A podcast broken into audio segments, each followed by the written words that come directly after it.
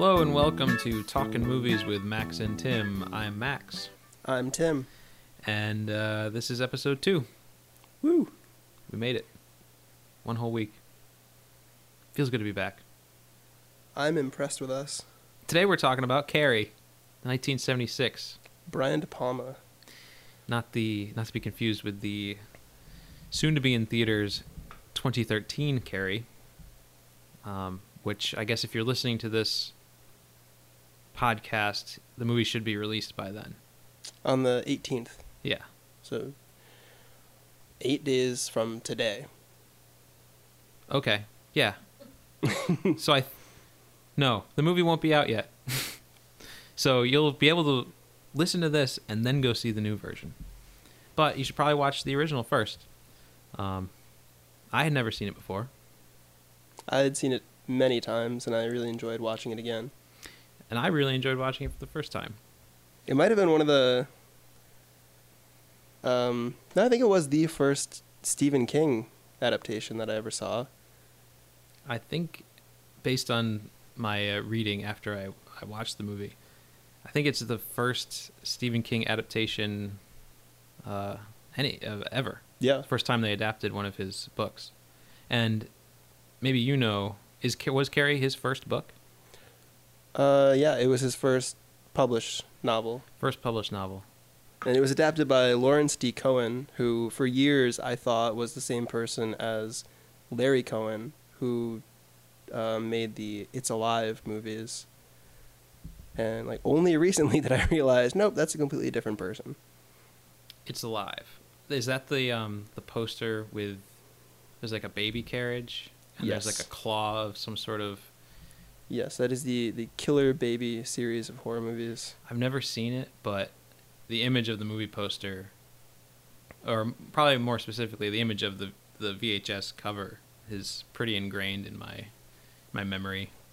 It's Alive and It Lives Again, I'd recommend. However, It's Alive 3, Island of the Alive, is uh, a little too out there for me. But again, that was a different Larry Cohen, so we're way off topic already. Yeah. So, where to begin? Um, well, what stuck out the most for you as a first time viewer? as a first time viewer, I mean, here's the thing: the most the okay, and I guess we should say before we get into it, um, we're gonna be talking about the whole movie. So if you haven't seen it, there will be spoilers. Um, you know, fair warning, spoiler alert. I know the movie is you know how old now, 30, 40 years old, something. 37 years old. Thirty-seven, yeah. And society has pretty much spoiled a lot of it for most of us. But- Even the poster and the trailer. Yeah, but see, that was actually the most surprising thing about the movie to me was that, I mean, I think it's kind of impossible to be aware of the movie Carrie and not be aware that oh, it's it's you know she gets dumped in a in a bucket of uh, pig's blood. Yeah. It's they're so synonymous that I think anybody who knows about the movie Carrie knows that she gets covered in blood at the prom. Um, so going into it, knowing that that's what's going to happen, I was surprised in just how effective it still works um, as a suspenseful movie. There's such a huge buildup. Yeah, and all it, of it. and even in the context of of the movie, like they'd make it like no secret that like that's what's going to happen. They show pretty early on before the prom, like that there's this, you know, this bucket full of blood sitting up in the rafters, and you know that like they're gonna dump it on her. So I mean, to make it so suspenseful, the whole build up, the whole time they're sitting in the prom, like you're just kind of like waiting for it to happen. And I found myself just like, you know, nearly sitting on the edge of my seat, just like not wanting it to happen.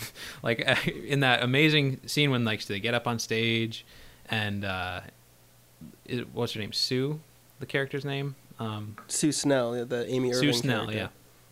She's sort of she looks up and she realizes that it's about to fall. Right. Like that whole time, like even though you know you know full well it's gonna happen, like I found myself just wanting it to not happen. Yeah. because you care so much about Carrie. Um, It's one of the most impressive things about the film Carrie um, especially in regards to like other entries of the horror genre, is how much time it spends developing the characters before like the big climactic uh, tragedy. Mm-hmm. Um, like, you know, often one of the criticisms of horror is just like, oh, it's just a bunch of like cardboard cutout characters who are offed and the audience applauds when they die. It's like these people, we spend like an hour getting to know these people, and like Sue and Tommy at least are very like sympathetic characters, and of course you Definitely. care deeply about Carrie White. Mm-hmm. And the uh, and the gym coach. Yeah, Um, yeah, I mean, and that I guess that was another thing that kind of surprised me too. I mean, because it's you think about Carrie as being one of sort of like the great sort of classic horror films, but it doesn't quite fit into the genre as well as I kind of thought it would. It's a different kind of horror film where the, the horror doesn't come from like a body count or some sort of external kind of force that's where where your main character's life or something is threatened. Um, I mean, there are, there is a lot of negativity coming towards Carrie, but it's not of like she's the supernatural element. You know, usually in horror films, like the supernatural element is like sort of an external thing, gunning for the the main character or right. but in this it's like the horror comes from everyday people you know the classmates her mother and um and just like the the horror of social interaction like the fear of are they going to laugh at me you know the fear of am i going to fit in with people at school Which and pretty much everybody can relate to. yeah that. so it, it was surprising that like in a lot of ways it's that's more ingrained into our sort of daily existence like nobody out there is i mean well some people maybe but for the average person like we all feel fear and anxiety and stress and that usually doesn't come in the form of somebody wielding a knife or a chainsaw or a werewolf or a vampire or anything like that. It comes from i really don't want to go into work today because my coworker is you know really stressing me out and they're there's all this animosity there between us and I really want this person to like me, but I'm afraid that they don't and all of that. And that's where our sort of daily stress and fear comes from and that's kind of what the horror is in Carrie in for the most most of the movie. And even when once you finally get to the point where she's in the in the gymnasium and she's killing everybody that's when I stopped kind of being like afraid. That's when my heart kind of stopped pounding, and I was able to kind of like relax in a weird way. it's it was it was reversed for me. And for a minute, you're just like, oh, well, thank God she's murdering all these children. Or no, no, not you. Is that just me? I mean, well, because on some level, like you want to see her get revenge Right. on, on the people who treated her so horribly. But I mean, then the moment when when the gym teacher is sort of nearly cut in half. yeah. It's That's- just anyone who's there, whether Yeah. they were on her side or not. Um, although she, there's that great, that great moment where um, the sound has dropped out. Mhm. when the bucket of blood drops and um, there's just like you know certain sounds remain in the mix and then when it starts to uh, the sound starts to fade back in it's the laughter Mhm. um, tied in with the the the sound clip of the the mother saying they're all gonna laugh at you and she see she looks at like we've seen in the silent footage like as like the audience looking at the film that yeah there are a few people laughing but there are so many looks of like horror Yeah, and like and the people are shock. aghast at all of this stuff and then it switches to like this kaleidoscopic Yeah, sort of like her where POV of what she's seeing, and we see mind like they're all laughing. the principal like ha ha ha ha, even though like we know like nobody is really laughing. Really, it's it's just like PJ Soles, I guess, who's in the front row Yeah. like laughing. she's like this i hadn't seen it in a while i watched it a lot growing up and I just PJ Soles character. You know, I just I never really focused on what a horrible person. Oh yeah, she is. she is just she's it, yeah. In this movie, she's just uh, really nothing redeeming about Yeah, her. because like I mean, like the main villainess. Well, uh, as far I mean the mother really, but like as far as like the high school students, Is, it's Nancy Allen's Chris, character. Yeah, Yeah. Chris, her character's name. Uh, yeah, Nancy Allen. yeah, and um, you know PJ Soles. I'm blanking on her character's name because I'm just I just think Riff Randall from Rock and Roll High School. um, Totally. yes. See that? I only Halloween. think I only think of her uh, in yeah her role in Halloween. Um, chewing the gum and everything. yeah. Um, but just oh yeah, dude, that was just uh, such hatred, and like it brings you back to like I don't know, you know, different people have different experiences of like high school life, and uh, like I can remember like feeling such strong hatred for certain people, like based on how like I would perceive they were treating others and stuff, and Mhm. it's like looking back, you know, we're they're all children, and they're all learning like how to act in life and stuff, and it's Yeah. like Um, you were surprised at how horrible PJ Soles' character yeah, yeah, was, and I think like she well she she has this sort of happiness to her the entire time, and just sort of like joy about her, which makes it almost more despicable. yeah. She's like how- she's gleefully malevolent. Yeah, yeah. But it's almost I mean, you get the sense that like she doesn't really know how wrong it kind of is, you know? Right. Which when you're in high school, that's kind of how kids act like people don't really know how far is too far. And I never, I've never quite been sure about Billy Nolan, John Travolta's character. Is he even? Does he attend the high school? I mean, we got really only see him like outside at night. Like he's just. he like, certainly looks a lot older than you would Yeah. normally see someone in. I, my my sort of view is that he was like a few years older than Yeah, that's the impression. like they, I they got. say that like they're this is senior senior year it's a senior prom Right. he seemed like a few years older like he'd probably graduated like you know two or three years before or something. His performance is uh something else. This the scenes there's the one scene with with him and nancy allen in the car that it, I I thought it was hilarious. It just keeps going and going and like they keep swapping kind of like confused reactions towards one another. Was it the first scene when you first yeah when you first in, are introduced to him and we're for years I, I just got the dvd a few years ago so for a long time i was watching the tv version and i didn't realize that there was a running gag of her calling him a stupid shit because they obviously cut that out Right. and some other stuff too they left a surprising amount in hmm but like like uh, obviously like the nudity was cut out hmm things like that a lot of language and the the blowjob uh, was Right. not in the T- the TBS version I watched as a child. It's very funny.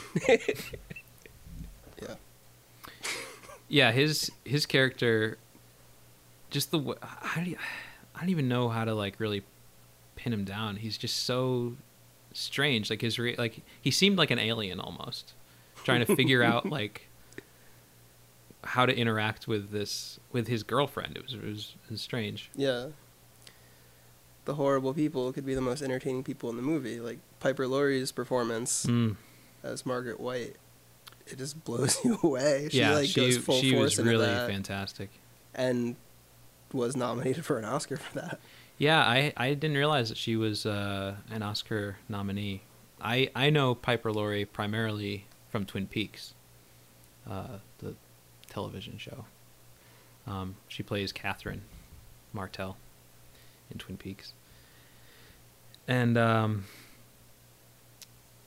there's a lot in, in Carrie that I kind of. I mean, maybe it's just because. I mean, I'm a, I'm a big David Lynch fan, but I, I feel like there's a lot in this movie that I could tell that David Lynch was probably a fan of the Mm. movie. Piper Laurie's performance, most definitely. Um, but just like certain like kind of subtle, some some of the cinematography, and just the whole idea of like this prom queen, um, being sort of tortured on prom night. I feel like maybe had something to do with the the idea of Laura Palmer um, in Twin Peaks. but a lot of the cinematography, like there's that shot of uh, of her of Carrie when when she's announced as prom queen, and she's like slow motion walking up to the up to the stage, Yeah. and she's smiling and the, the bright lights. The music in that scene just it reminds me of uh, it has like touches of um, a, a Badalamenti score. Who's who's the composer who did works with David Lynch a lot. Really, when you talk about Carrie, like the biggest uh, thing it has going for it is Sissy Spacek's performance. I think. I mean, I was just surprised how transformative she really was. In the Yeah, she's not like in real life. Sissy Spacek is not an unattractive woman, and she can play that character. Mhm. And then at the end, you completely buy like, oh, look how gorgeous she's become. yeah, and it doesn't feel like it's totally out of place almost. Yeah, and it's not even like a lot of like cosmetic type transformation. It's just the way she presents herself. the way she carries herself, and it's a very subtle kind of change that she does. yeah. Um, and then she changes once again once the uh, the blood is poured on her, and the the lighting changes to that you know the red lighting, and suddenly she just looks like a demon or like an alien. She's very like you can suddenly all of like her bones in her body you can like see through her skin, and Yeah. she's just like this skeletal figure, and um, just really really scary and really haunting. How did you feel about the um, the use of split screen? Did it seem a little gimmicky, or did it? Do you think it worked? Because De Palma apparently has regretted it, and in the editing room, like it was shot to be like completely split screen, and they took a lot of split screen out, but they left a lot in, obviously, Mhm. as you can see in the movie. Um, I've always liked it. I've been im- impressed with the f- the choice. I think um, the split screen usage in the finale, Yeah, um, I think was effective, and I uh, I was kind of surprised with that as well because you know it does kind of have this um, almost cheesiness to it. It's hard to kind of like ride that line between like hyper stylized editing like that, but um, which is one of the biggest criticisms throughout De Palma's career. mm, That and misogyny, which we should get to in a second. Um, but I think in that in that moment, I think it uh, in that scene, I should say it. it I think it works really well, um, because you never leave Carrie's face. She's like you know snapping her looks around, and you see the doors closing and stuff. It uh, I think it helps kind of create this schizophrenic kind of atmosphere to it Mm. um, and this almost kind of you you almost see like her connection to everything in the room around Yeah. her you know where suddenly she's like aware of like that she can affect everything in the room um, And so it was like not, nothing is safe. It's not like oh Right. well, you know, it's like a, a how people use like off-screen space. It's like nothing's off-screen. Like it, she doesn't need to be in the same frame as mhm. her victims. They're just they're all together.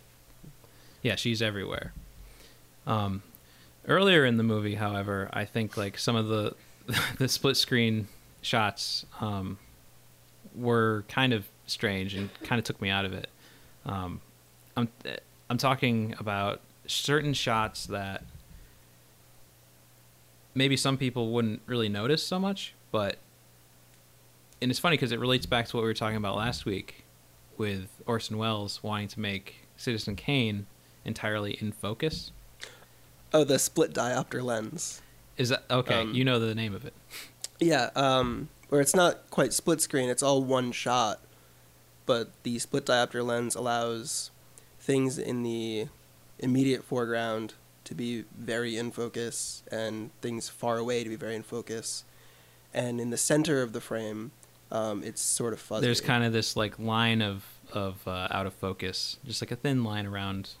like in the scene where we first meet Tommy Ross, and Right. Carrie's in the background Mhm. listening to the poem, and there's that first connection between them, where the teacher sort of teases her for referring to the poem as beautiful, and you can see that Tommy is sort of like, you know, it's like, why would you? Why are you teasing this girl? Like she's got Mhm. enough going on. Like, and he's just like, you suck. and just, I don't know. It was just uh, this time through. Like I feel like every time I watch it, he gets more likable. But that might be because when I was first watching it, I was younger and I was like, "Oh, stupid jock, he's a dick." Um, Yeah. no, he's uh him and, and Sue are both very, very sympathetic. You really feel bad that I mean especially you feel bad that Tommy you know, he dies, yeah, which is just horrible. Because and you can see how uh, it it really is really sad. Like the scene where Tommy asks Carrie to the prom and she just says no and runs away. Yeah, and then she's sitting outside and the teacher the gym teacher comes over and is like what's wrong? And she's like i got asked the prom. And she's like why is that bad? Like who asked you? Says, it was tommy. Like oh what? Why are you sad because he's trying to trick me. I just know it. Like that to me is just like is just so so tragic because there there really was it was coming from a good place. And to just live a life that you are so skeptical of people and so like afraid of anybody interacting with you in any kind of real way that's just uh it's just horrible. And for it to end so so badly because once she finally opens up and is able to share that connection with tommy and have a good time and you know she perceives that you know she was right her mother was right they were all just trying to like get get her into that compromising place and laugh at her and uh yeah it's it's really uh it's sad I wonder what would have happened if, like, let's say you know they drop the pig's blood, but the bucket doesn't fall. Tommy survives. Carrie somehow doesn't flip out, mm-hmm. Or even let's say the blood's not even dropped. Like they just have a great time at the prom, and then like the next day, I mean, he kisses her several times, Yeah. and it's it's like he's still dating Sue, and like. Is he legitimately like falling for her for her or is he just like I'm going to try and make this the best night of her life even if tomorrow it just goes back to the way it was. i was thinking about that too and I, I don't really know it's um it's but uh, i mean it, it definitely seems as though he's he legitimately cares about her Yeah. at least her experience of that of that night Right. um And there's that great like secondary couple they walk in with mhm. who they well the the shorter guy with them he was picking out tuxes with him in the humorous scene Right, before yeah. that. Um, but then there's like his his date is with them and she's being really nice to Carrie and I don't even know if she was in any scenes before that. But it's like there are other people at the school who are like, oh, let's reach out to Carrie White. Mhm. She's had such a hard time and like it- it's sort of like a little optimistic. Like, oh well, it's not entirely hellish at Bates High School. yeah which i really don't think well is, is it bates high school Yep, named for Norman Bates. Well, because I noticed um, in the scene when Tommy, no, not Tommy, uh, Billy Yeah, and Chris are going to get the pig's blood, they go there when they're there's that really awesome shot of them walking by the painted mural of all the pigs. Um, there's a sign on that that's, that says uh, Bates Packaging. I think it was either Bates Farms or Bates Packaging. so Bates could have been the name of the town then. Um, so yeah, maybe it was the name of the town. But I saw that, and I and I uh, I was like, "There's there's no way that that was a mis- that that was a coincidence." I really.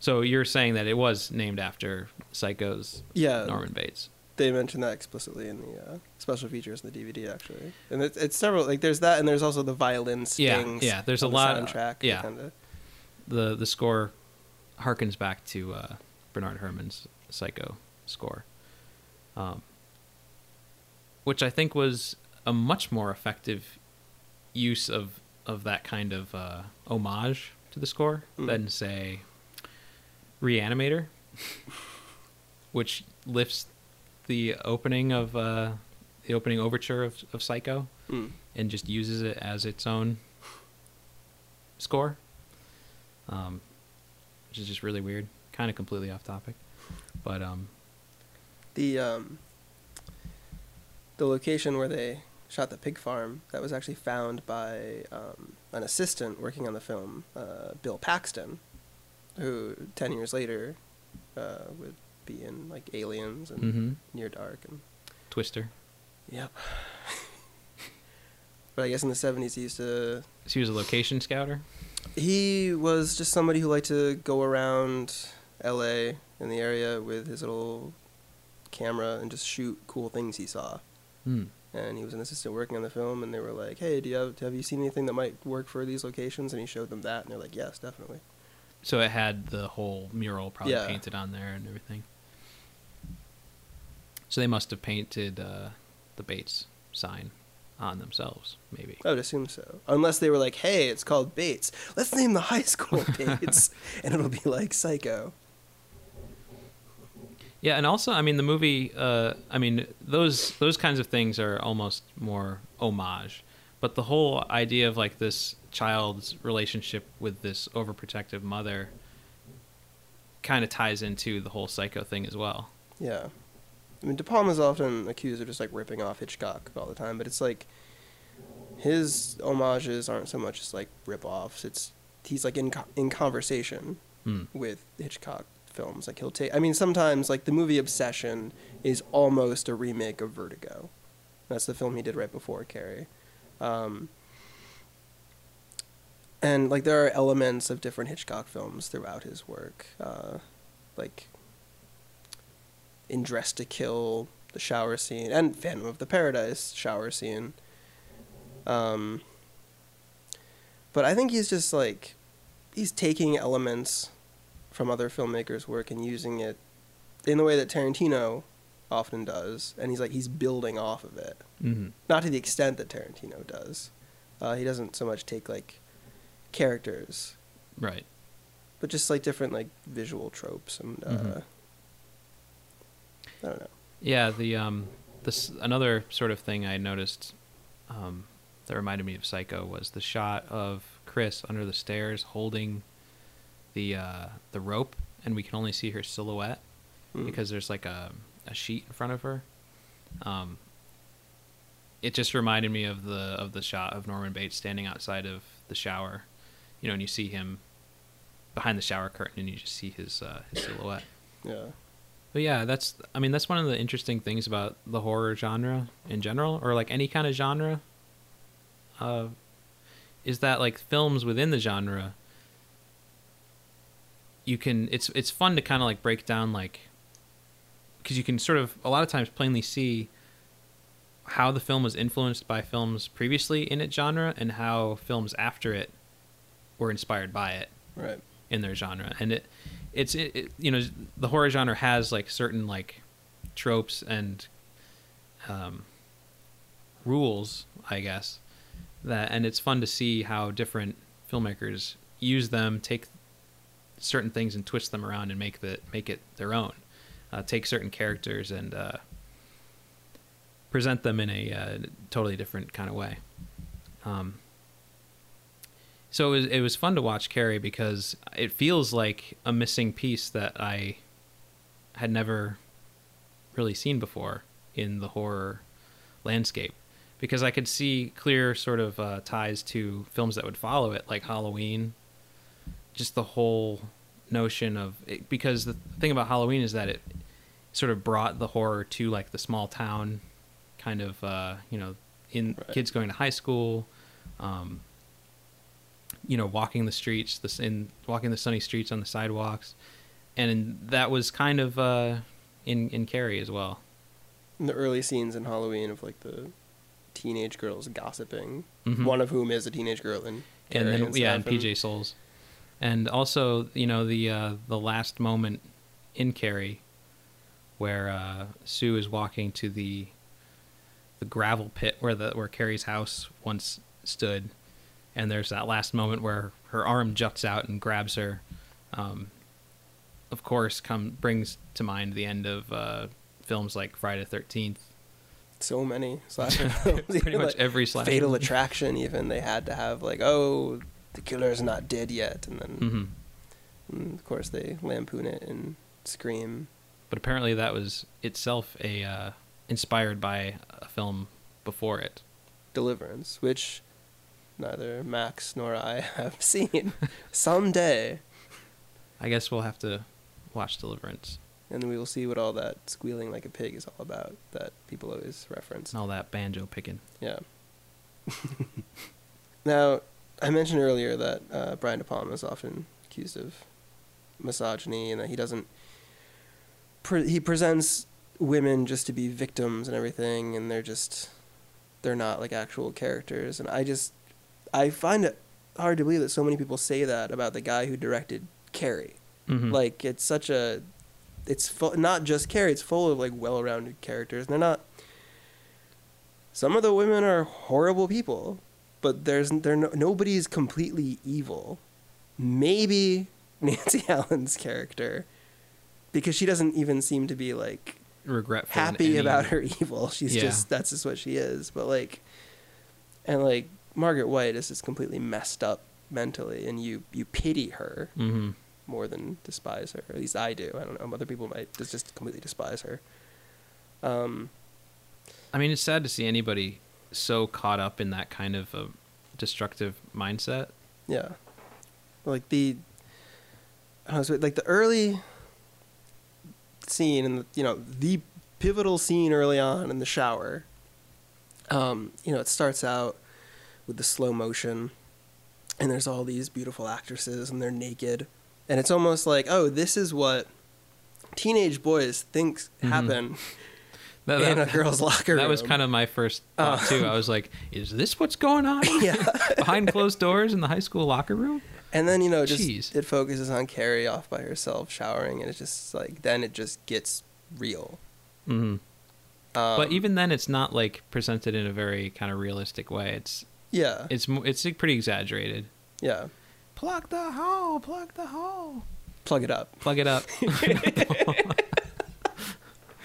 Which Plug is up. started, yeah, but I mean Sue of all people, that that's who starts that. And Yeah, it- that- she's also the person Carrie goes to first, and Mhm. she almost.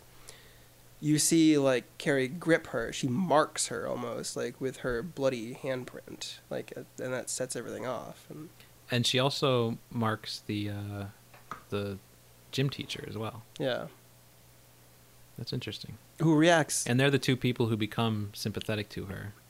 And it's, it's amazing how uh, violently the gym teacher acts towards the children. At Yeah. some point. Like I keep referring to them as children. I mean, they're teenagers, but like Mhm. really looking back. I, I mean, mean, when you're they're- it's not like they're like actually that. played by Mhm. uh, like children, but like in real life, high school students would be children. Like You're- they're all actresses in their twenties and stuff. It reminds me of uh, something that happened in our own high school. I think it was uh, it was my senior year, so you were already graduated by that time. Yeah. Um, but it involved the football team, um, and I played football in high school, but only for the first two years. Um, so I wasn't I wasn't on the team by the time uh, I was a senior. But there's a kid that who was on the on the football team, one of the football players, who the rest of, of the team duct taped to a bench in the locker room, naked, and uh, violated him with a road cone. How have I never heard of this before? I don't know. It was big. It was a big deal. The kid was. Uh, I won't say any names. well, yeah. Um, but he was gone from the school for like a couple weeks, and I remember the day that he came back. We were I was in the cafeteria with some friends, and uh, we looked up and we saw him out in the parking lot, and we're like, "Hey, is that is that him? He's back!" And he comes like marching into the school like with a purpose, and his lawyer was following him behind behind him. And we are like, "Oh shit! This just got real. Oh he's he's coming back with a vengeance." But I don't know exactly what happened with like what if there was a settlement or what if it went to court even. I'm not sure. But I yeah, feel like they wouldn't have allowed the entire team to be punished for gang rape, which See- that was basically. Yeah, like yeah. that's I. I don't re- kind of I don't know if anyone got punished for that. Well, there are several things at our high school that would happen involving sexual crimes, which nothing ever happened with. This is a different subject to run now, Well, to a degree. not really. I mean, because that's just. I mean, you know, it, the the oh, that opening scene in Carrie, like Yeah. it's portrayed sort of, um, exag in an exaggerated way in the cinematography and and just the, and you there's a part of you that thinks like, oh, that that, that kind of stuff like wouldn't really happen like Yeah. nowadays or that's that's of a time you know past you know uh, the, the teachers are smoking in the principal's office you know like they're they're smoking cigarettes and doing all this stuff is like ah that's it's just of an age gone by but like no i mean that kind of stuff still happens Yeah. today um and especially i mean there's this whole thing with like bully awareness and and all this stuff i was surprised in a way how relatable seeing this high school set in the in the 70s like how relatable it was um to at least some of my high school experience Yeah. And it's like there's different I mean like throughout the decades people will change the kind of clothes they wear and like different slang and stuff, but like deep down they're all just acting out in that way. yeah I think it would um, be valuable to include, well, not include Carrie, but like relate Carrie to um, some other films from the 70s in the horror genre that, um, in hindsight, are often referred to as rape revenge movies, like Last House on the Left or I Spit Mhm. on Your Grave, especially I Spit on Your Grave, where it's just a female character is so horrifically violated. And then the audience feels both liberated and repelled mm-hmm. by the revenge.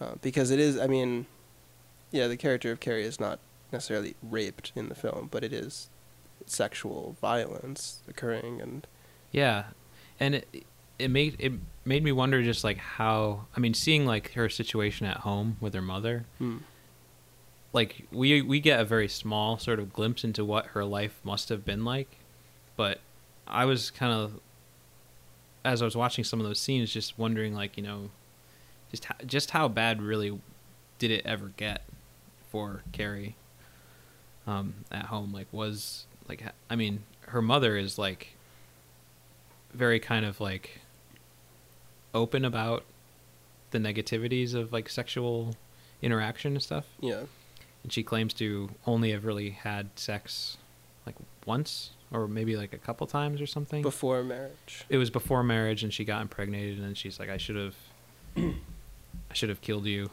or i should have killed myself or Yeah, before you were even born.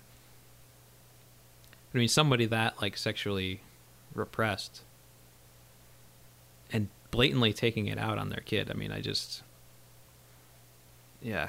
And the other people in the neighborhood know that hmm Margaret White is a whack job. Like you see that early, in, well, when you first when we're first introduced to her, right she's she meeting goes she's at Sue's sue's mother. house yeah.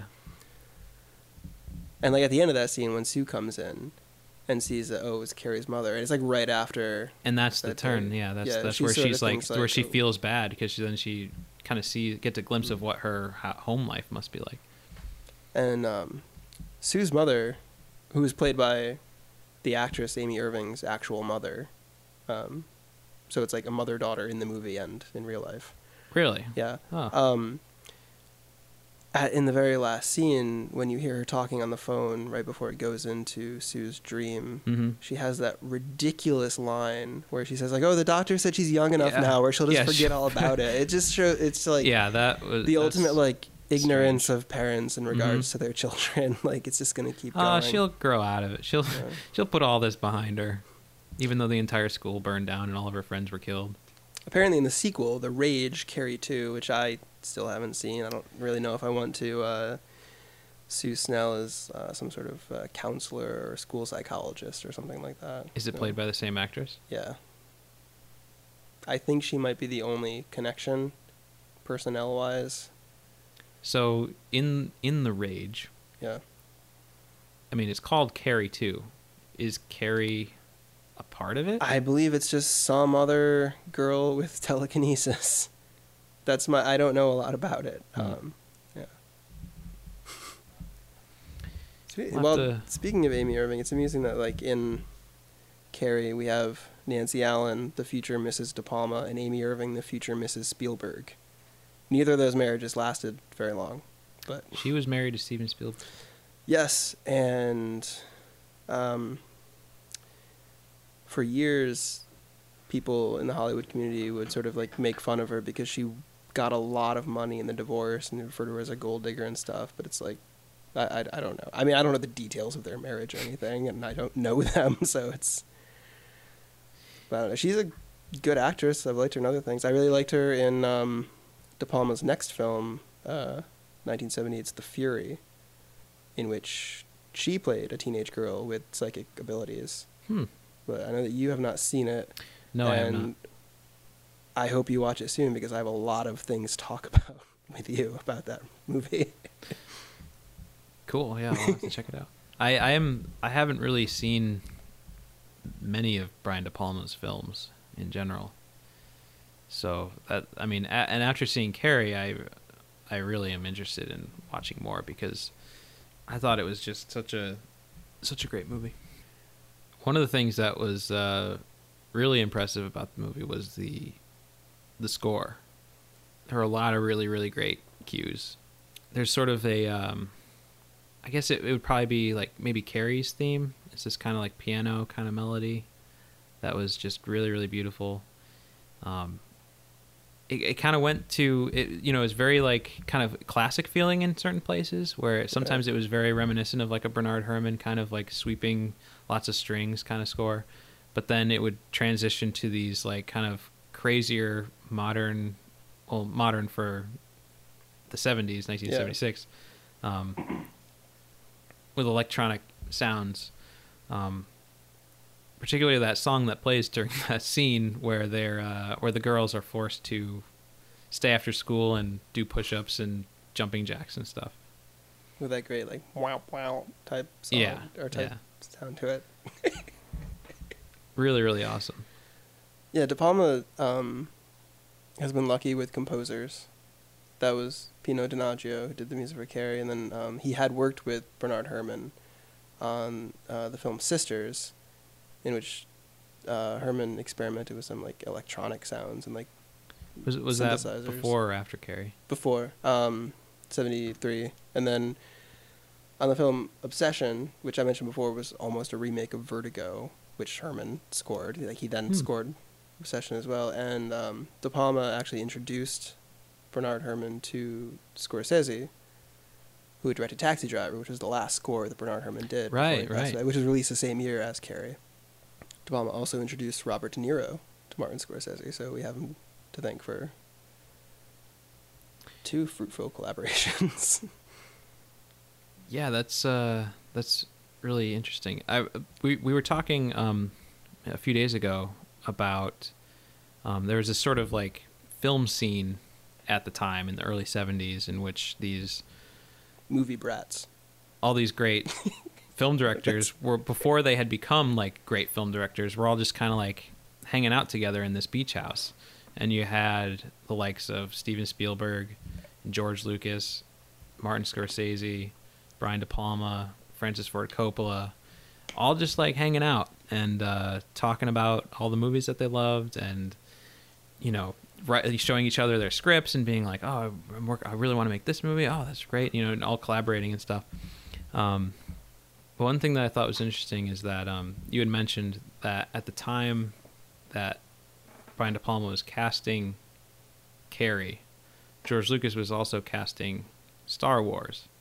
Yes. And there was a time when Carrie Fisher was trying out for the role of Carrie, and Sissy Spacek was trying out for the role of Princess Leia. Yep. And William Katt, who played Tommy Ross, wanted to be Luke Skywalker. I can kind of see that. Yeah.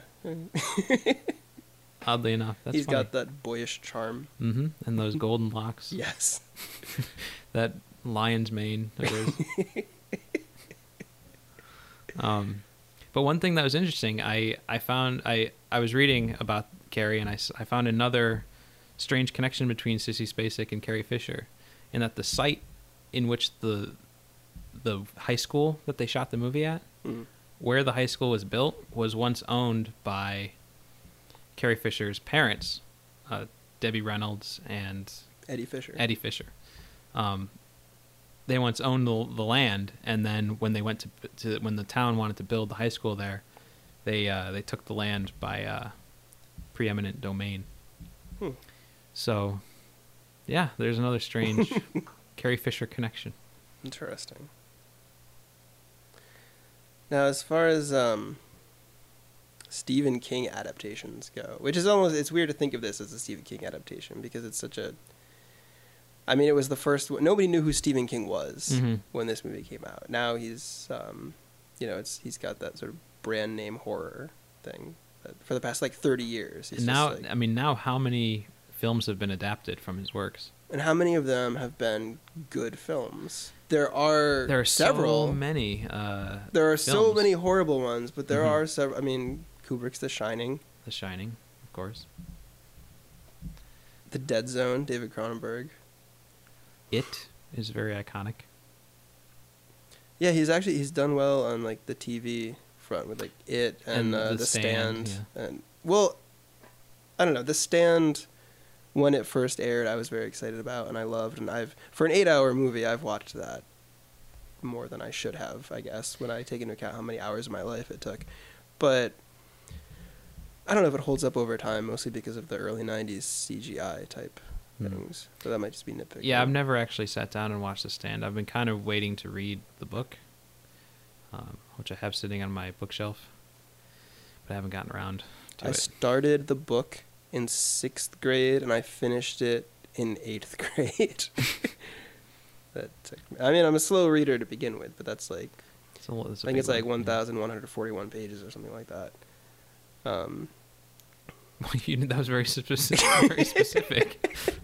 or, or something like that. I, I don't. I don't know I the don't know. details, but I think the the original one that came out in the 70s was only 789 pages, but when they uh, did the the later edition in the early 90s, it was yeah. Um, but yeah, but also things like Misery and The Shawshank Redemption. oh right, misery, Mile of course. and- Yeah. Yeah. Um, like there are there are many like respectable ones. Uh, Cujo. definitely Cujo. Um,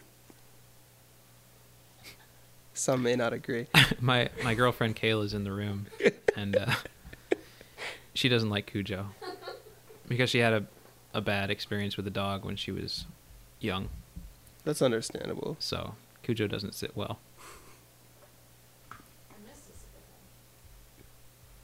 The Mist. The Mist. Yeah, I've heard many good things about The Mist, but I have not. I saw The it. Mist. Um, it's pretty good. I, I there's a there's um, things about it that I think are really effective, but I think it suffers from like kind of lackluster special effects.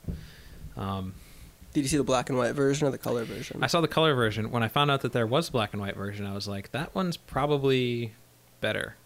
I would guess, because some of the special effects, probably some of the CG, probably looks a lot better. Mm. Kind of helps it. The black and white kind of helps it sit within the world a little better. Um, So read I you know like I said I haven't seen the mist but I've read the novella, um, and there's I mean there are certain points where it goes into descriptions but a lot of it um, is sort of left to the imagination. I was hoping Mhm. they would do that in the film, although that's harder to do in film because often you have to show something. because if it's just like you know everything's misty and you can't see you know Yeah. anything but you know again most horror films are at their most frightening when the less you're seeing most films are more fright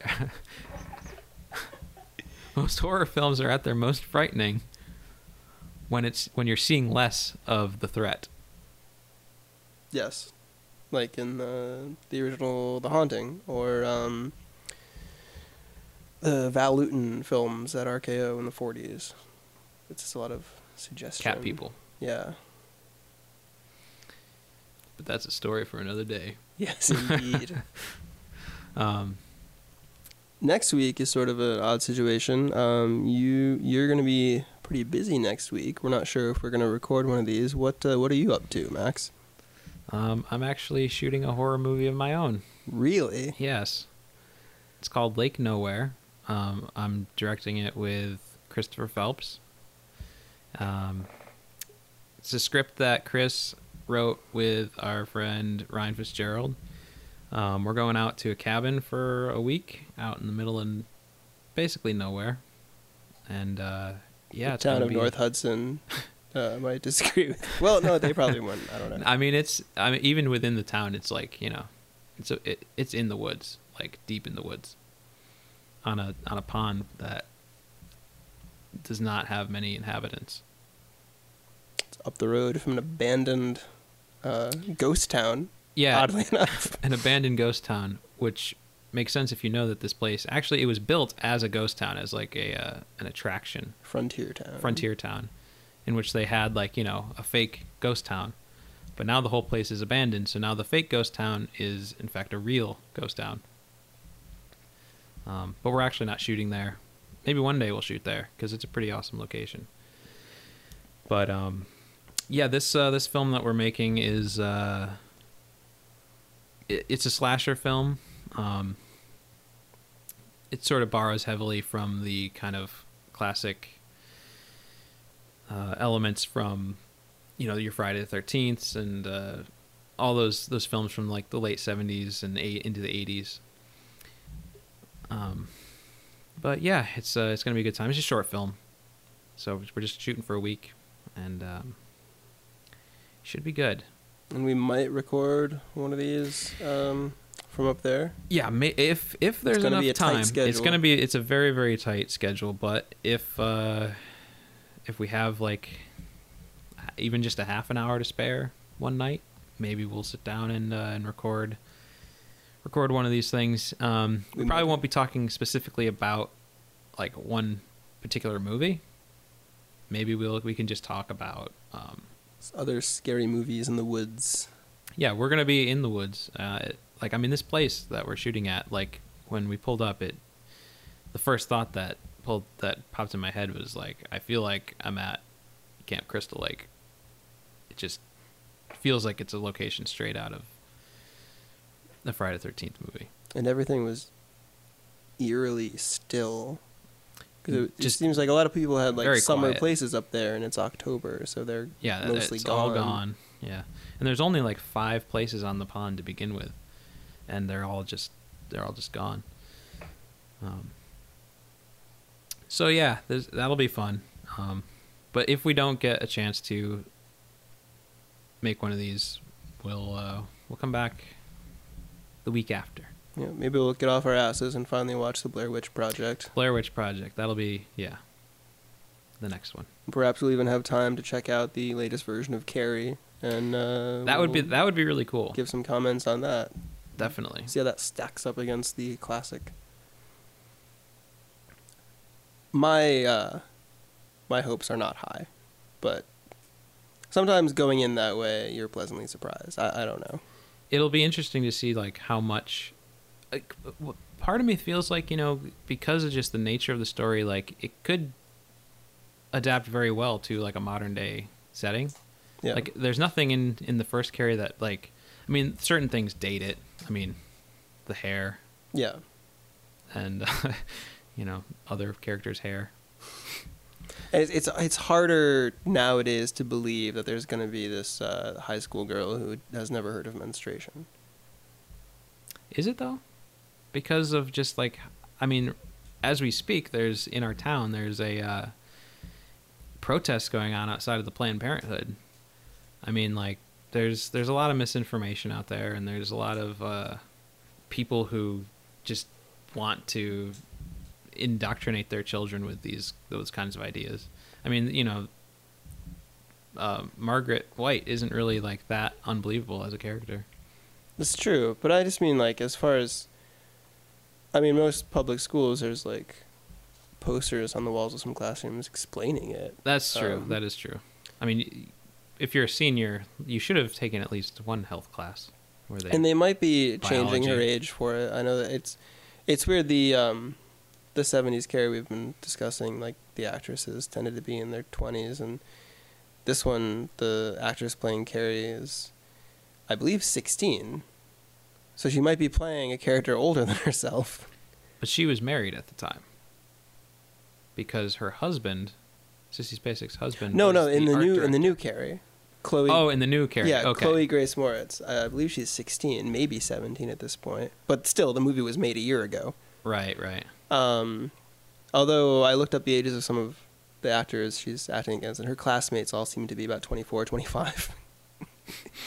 um, maybe that will make her stick out. Um, But who knows? Well, we'll talk about all this and more on the next exciting episode of Talking Movies with Max and Tim. I'm Max. I'm Tim. See you next time.